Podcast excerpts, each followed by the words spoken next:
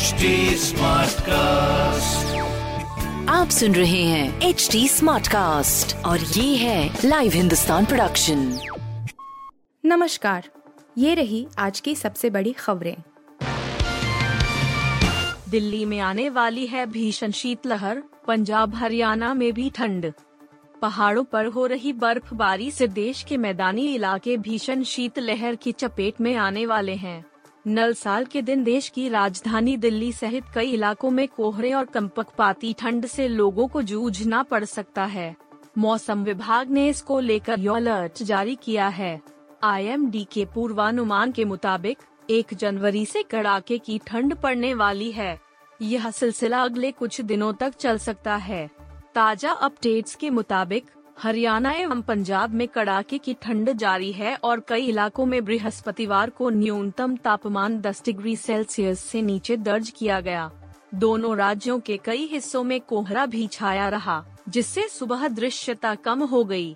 मौसम विभाग ने बताया कि हरियाणा में हिसार सबसे ठंडा स्थान रहा और वहाँ न्यूनतम तापमान चार दशमलव आठ डिग्री सेल्सियस दर्ज किया गया वहीं पंजाब के रूपनगर में चार दशमलव पाँच डिग्री सेल्सियस न्यूनतम तापमान दर्ज किया गया।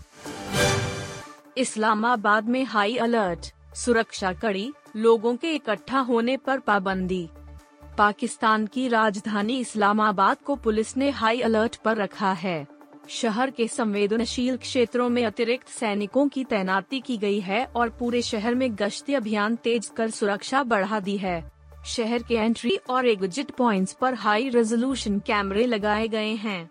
वहाँ लोगों के एक साथ इकट्ठा होने पर पाबंदी भी लगा दी गई है।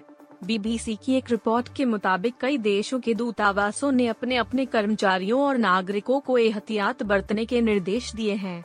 मेट्रो और अन्य सार्वजनिक परिवहन में भी निगरानी और रिकॉर्डिंग की जा रही है। शहर में पिछले कुछ दिनों में 25 नई चेक पोस्ट बनाए गए हैं कि हरियाणा में हिसार सबसे ठंडा स्थान रहा और वहाँ न्यूनतम तापमान चार दशमलव आठ डिग्री सेल्सियस दर्ज किया गया। वहीं पंजाब के रूपनगर में चार दशमलव पाँच डिग्री सेल्सियस न्यूनतम तापमान दर्ज किया गया। सड़कों पर आग, आसमान से बरसी मिसाइल। नए साल पर यूक्रेन में फिर तबाही।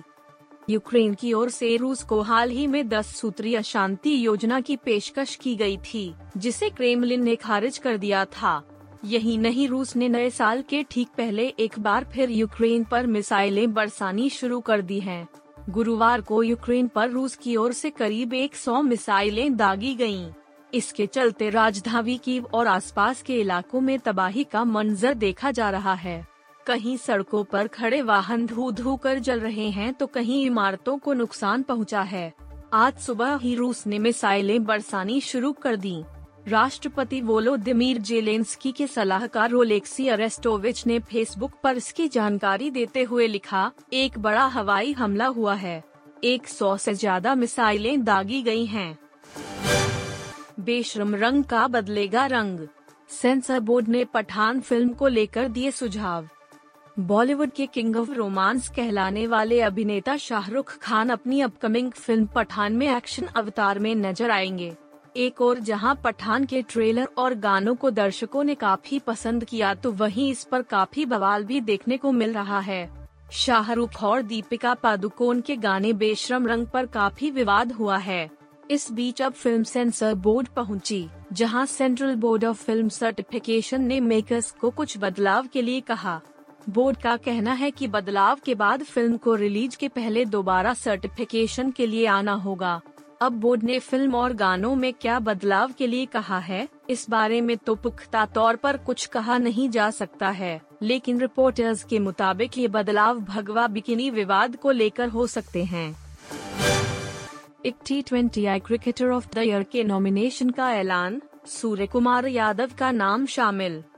इंटरनेशनल क्रिकेट काउंसिल आईसीसी ने गुरुवार को men's cricketer of the year 2022 के लिए नॉमिनेट हुए खिलाड़ियों की लिस्ट जारी कर दी है। इस अवार्ड के लिए कुल चार खिलाड़ी नॉमिनेट हुए हैं, जिसमें एक भारतीय भी शामिल है। इन चार खिलाड़ियों में अन्य तीन खिलाड़ी जिम्बाब्वे, इंग्लैंड और पाकिस्तान के हैं। भारत के लिए इस अवार्ड के लिए मिस्टर 360 के नाम से मशहूर सूर्य कुमार यादव का नाम शामिल है वहीं अन्य तीन खिलाड़ी सिकंदर रजा, सैम करन और मोहम्मद रिजवान हैं। आप सुन रहे थे हिंदुस्तान का डेली न्यूज़ रैप जो एच टी स्मार्टकास्ट की एक बीटा संस्करण का हिस्सा है आप हमें फेसबुक ट्विटर और इंस्टाग्राम पे एट एच टी या podcast at Hindustan Times dot com आरोप ईमेल के द्वारा सुझाव दे सकते हैं। आप सुन रहे हैं एच टी और ये था live Hindustan production smart cast